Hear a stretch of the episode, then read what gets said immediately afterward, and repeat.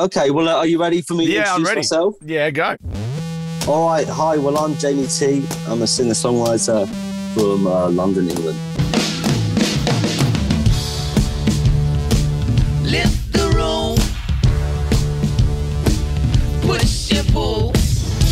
Yes, it is time for Jamie T. You like him? If you haven't heard of him yet, please stick around for this chat. Um, I, I kind of locked eyes on this bloke in the early 2000s at uh, Ding Dong Lounge in Melbourne. If you got the money, remember that song? If you don't, maybe you should look it up after this chat.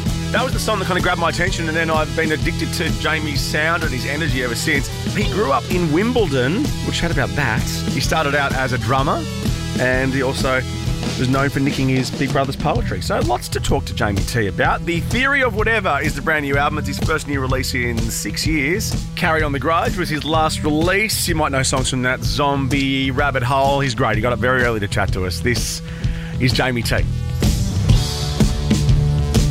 Lift the room. Push and pull. Hi, Tim. Hello, Jamie. How are you, mate? I'm okay, thanks. How are you today? Yeah, I'm very, very good. Where am I speaking to you from today? I mean, I know where I am, but where are you? Yeah, I'm in London at the moment. Where, where are you? I'm in Sydney, Australia. But, you know, being a podcast, we are going out to the entire world, you know? That's what we like to think anyway. Yeah. Very early in the morning, are you having a tea or is that a, a, a, uh, a rock star thing where you've just got Jack and Coke in a coffee cup? No, no, it's, no, no, it's tea. Unfortunately, it's no, tea. it's good.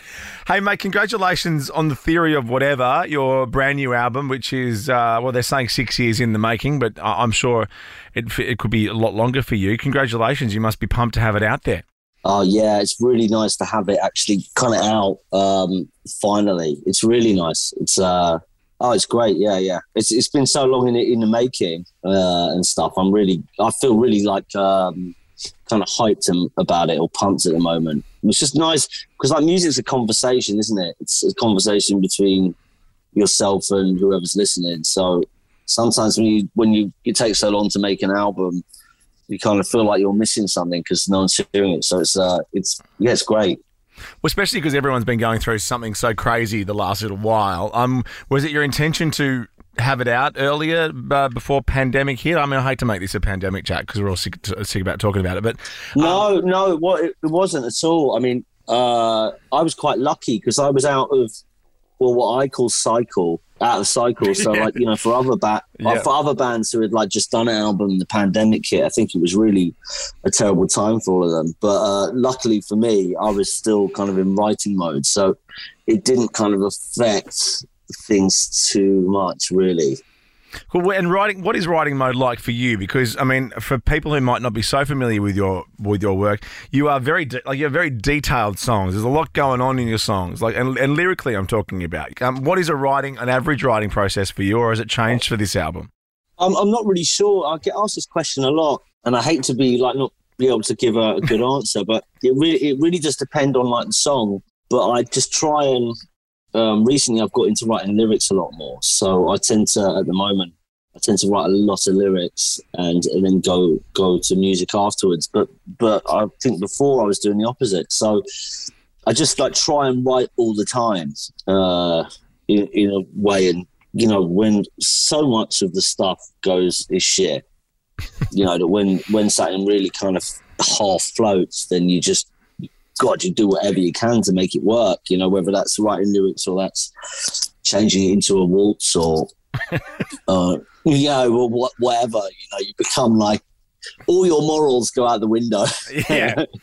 I, I think I read an interview with you not that long ago where you kind of said you you had overwritten for this album. Like, was it true that you had had put together something in the in the ballpark of 200 tracks for this album? Well, I mean, I, I haven't like. I keep getting this question everywhere. It must be on a press release or something. I, I do write a lot, yeah, but it's it's ideas and stuff. You know, they're all kind of. And the thing is, it doesn't you know? Like, I think some people think that I'm kind of trying to say that I have like you know 180 songs in, in the vault. yeah, You know. yeah, yeah. Just, Just waiting, waiting to come, come in. Yeah, yeah, that's right. Yeah. Yeah, you know. And occasionally when I get like you know come back back from a late night, I'm like, yeah, I've got like 180 in the vault, and listen to them. They're all rubbish, you know. they're all like. Um, so that's not really the case, but it just takes me quite a long time to get my kind of self together and I enjoy doing it. I enjoy writing. You know, it's part of like a day to day thing. So yeah, I write all the time. It doesn't you know necessarily mean I've got a huge arsenal, if you know what I mean. Is that how it started for you? Because let's go back to the start. I I think I would, and tell me if this is wrong. I'm pretty bad with dates, but maybe 2007 in, in Melbourne, Australia, I I saw you for the first time before really.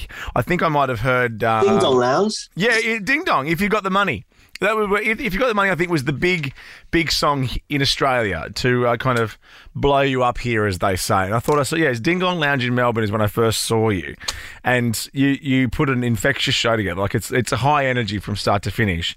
Um, but with the I remember that show. do you really?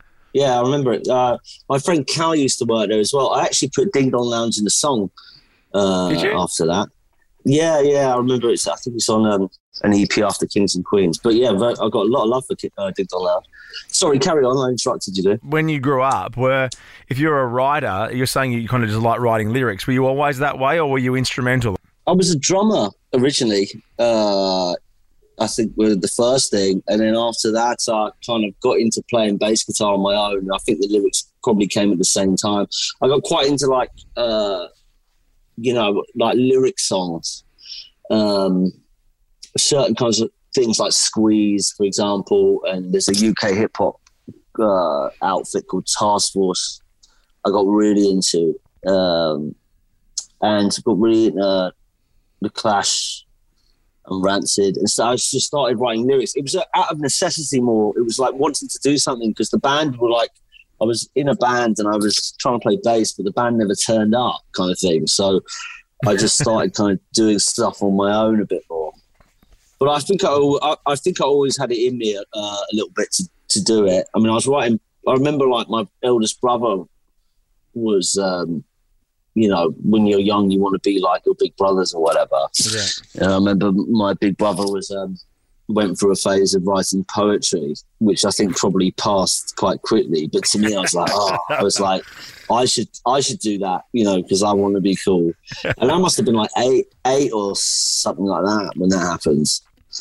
What, Um, what's your big brother doing now, if you don't mind me asking? If he started poetry uh, at a young age, is he? Oh, he's not doing that now. I'm not quite sure. I'm not quite sure what he is, but like, I think it's just a phase. But you know, when Yeah, you're a course. kid and you like, and you think, you know, you see your older brother doing something, Yeah, no, like hero worshipping or whatever. and I think it kind it kind of stuck with me after that. I think so. Um, you know, I, I do offer. I sometimes wonder, I'm like, where are those poems he was writing at the time? I want to read them. You know, after like a after like a 15 year career, I'm like, let me find this poetry. I want to fucking read it. Um, do you remember? I want to read what this guy was doing. yeah, what was going on through his brain? Yeah. Well, my little brother's a shithead, but might have been one of his first ones. I'm not saying you were that at all. Um, what, what, what was it like? What was it like growing up? Were you, were you, were you, were you, were you in a musical household, or um, what, what was it like growing up? Because I, I read here you, you grew up in Wimbledon. Now in Australia, we kind of only think about Wimbledon for maybe two weeks a year, and it's obviously for the tennis tournament. Um, is it is it much like that uh, growing up? Well, what do you think? I think not. yeah, it's just a normal normal town. You know what I mean? Like Yeah. there's there's none of that. And then, you know, it all like becomes a different uh different world for two weeks uh every year. It's a bit like living in a in a way it's a little bit like living in a, an American kind of S town because everything is um geared towards that two weeks of the year where Yeah. the whole town makes loads and loads of money. So like everything like the shopping centre is called Centre Court, you know, and uh, All right, yeah.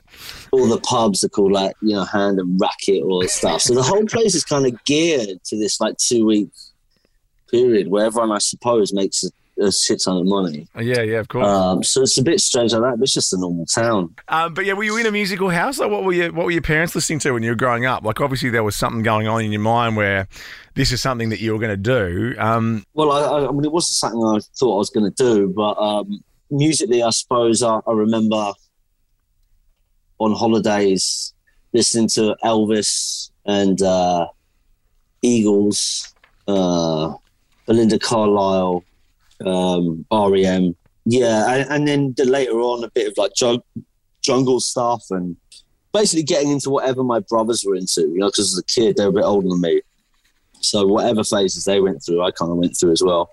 Do you remember the first song you wrote that um, actually kind of made you sit up and then think that that was what you were going to do? Like where where people like people responded to it. I don't know. I don't know. There, there was certainly a period of time where where I was kind of doing things um, in my room, and my f- couple of people came round and kind of thought gave things a second listen, and it was quite quick between. No, it wasn't. Yeah, I can't really remember. It was just a long. It's just. It was just fucking long. you know, it was uh, yeah it, it started slowly and then you know but there was a point when I, I hit a moment where i was writing all the time and and everything was sounding good uh, and you don't get that kind of offer. but I, I do remember that moment where everyone was kind of my friends were like oh actually this, this might be all right kind of thing Well, yeah. Well, tell us when Panic Prevention, the debut album, came out. Then obviously even back to when I, I saw your Ding Dong. Was that a, was that a long, long process? it was like it was it was long but it was long because of uh like i wasn't signed off like internet or anything like that i Yeah. was signed when i was um someone saw all happened in a couple of weeks but the time i got signed someone had come down to see a, another band play um and i'd been on before them and by then i already had a couple of people singing along to the songs and stuff uh, and I think the the guy who came to see the other band was like, "What's this about?" Um, so, and then loads of my shit got leaked um, online, uh, and then I wrote the other half of the record. So the first half of the record probably took me a year. The second half of the record took about a month and a half. Um, it's quite confusing. It was so long ago; it's a bit of a blur for me. Yeah. Well, also because, but also everything in music changed so much. Really, re- once the CD became uh, a bit irrelevant, everything just exploded. Like I just remember LimeWire was a huge part of that era of music too. Like where you were downloading songs and then burning them onto CDs. Like we hadn't really gotten rid of CDs yet. We were still putting Yeah. music that we found on the internet onto CDs. It was a, it was a, a Yeah. strange time. Which yeah, you're right. Things blurred into one another. Yeah, the whole the whole thing. I mean, it was so long ago for me, um, and, and my memory is not very good. I can't really quite remember how every. I can remember kind of everything, kind of, but I Yeah, yeah. can't really remember the order yeah, no, that's that fine. it all happened in. Yeah, yeah, yeah. Well, things tend to move fast in showbiz, as they say. I mean, I do remember it going like zero to one hundred Yeah. in like a month. Yeah. Like, I do remember that. It was like it was fucking mental. You know, going from like you know, it was fucking crazy. Um, but uh, but it all gets a bit confusing in the timeline of it for me. Did you like an Austra- Australian crowds? Because I feel that what, what I like about Australian music and English music, it just feels that your voice is obviously extremely authentic. You're never trying to be something to be popular. And I think there's a lot of Australian bands, especially even at the moment, like Amyl and the Sniffers and the, and the Chats that have very distinctive Australian sounds. They write about very Australian things and, and they're very big overseas, specifically England. Do you think it's very like it's it's lovely to hear that, that it's a voice that's definitely yours, but people all around the world are enjoying what you've got to say. You know, Uh, I don't know, but I, I suppose it's always. I mean, I don't know much about Australia, but but I know I, I saw them years ago. Amyl and uh, and the I saw them at some s uh, squat party a few years ago, yeah, and was immediately t- t- um, struck by them. yeah, But I, I mean, when, whenever I've been um, over in Aus, I mean, you guys have like a good, healthy music scene. Uh, I don't know why, but I suppose our countries seem to have something in common. You know, because I think English people like, yeah, I don't know. Yeah, I don't know. I don't know. But um, I mean, yeah, I, I um, I don't know why it works in Australia. What we do, uh, whether it had, because it certainly didn't work in other places. Do you know what I mean? Like, you You're, know, right- you're right though. We have a good, we have a very, uh, we have a lot in common, except for like the two weeks a year. If we play you in the cricket, then we can't stand you. But that's fine. We move on from that pretty quick. Well, I mean, I don't know if it's like we've got we've got you know something in common, but it seems musically, you guys have got like a music scene like our scene. I Mm, think you know, like that. It's like quite small, but also really fucking productive. Yeah, exactly. We punch above our weight down here. That's for sure. Yeah, you know what I mean. I think it's the same as the UK in a sense. What was it like getting back out and performing shows after something? Because I saw you at Glastonbury. So I was over at Glastonbury a few, well, uh, July, June. And um, you had that tough slot of, of being on as an overlapping the Beatle, Paul McCartney, on the Saturday night. But we, we snuck in and, and we saw the last 20 minutes of your set. Was it just incredible to be back there? Because you played Glastonbury a few times. It's such a quintessentially English festival, but it was just so good to see you live again. Uh, yeah, it was great. I mean, like, uh, luckily as well. I mean, from my understanding of it, they kind of staggered it, didn't they? So, Yeah. um, so that you know, like, uh, I wasn't going up straight at the same time as Yeah. as Paul went on stage or whatever, which I think's really lucky. Yeah. Um, but yeah, it was an honour to play like on the same bill as him. Um, anyhow, you know, uh, but it was nice to be back Glastonbury. I mean, I've done Glastonbury so many times now. Um, it's uh, it really feels like it's wonderful to go back and play again. I've had like a real thing over the last year where I just started kind of evaluating, you know, the last kind of fifteen years of my life or whatever, and so it's nice to go back and uh, and play again. And, and I think I think it went really well, you know. Was that the one thing uh, being locked in your house for a couple of years that you missed the most? Was um, playing live, or did you enjoy the break? Uh, no, no, I, I miss playing live terribly. Yeah. Um, I, you know, it's it's so much a part of it. Makes you feel so in, connected to everything. Yeah. Um, yeah, I, I always miss that when I'm when I'm like in writing mode and like as as we said earlier, it takes me quite a long time to do anything worthwhile. uh, so I, I really do miss miss uh, playing quite a lot. So it's, it's really nice to get back to it. Um, any chance uh, the, the the tour in November? Any any ideas of coming out here again? I would love to. Yeah, I would, I- I'd love to do that. I'd love to come back down. Australia's feels a bit like I, I miss. I, I missed Australia actually. I was there at the beginning of. I did all the photos for the front cover and shit for the album in Australia. Oh, did you really? Uh, the, the golf I shot. did, yeah, Really?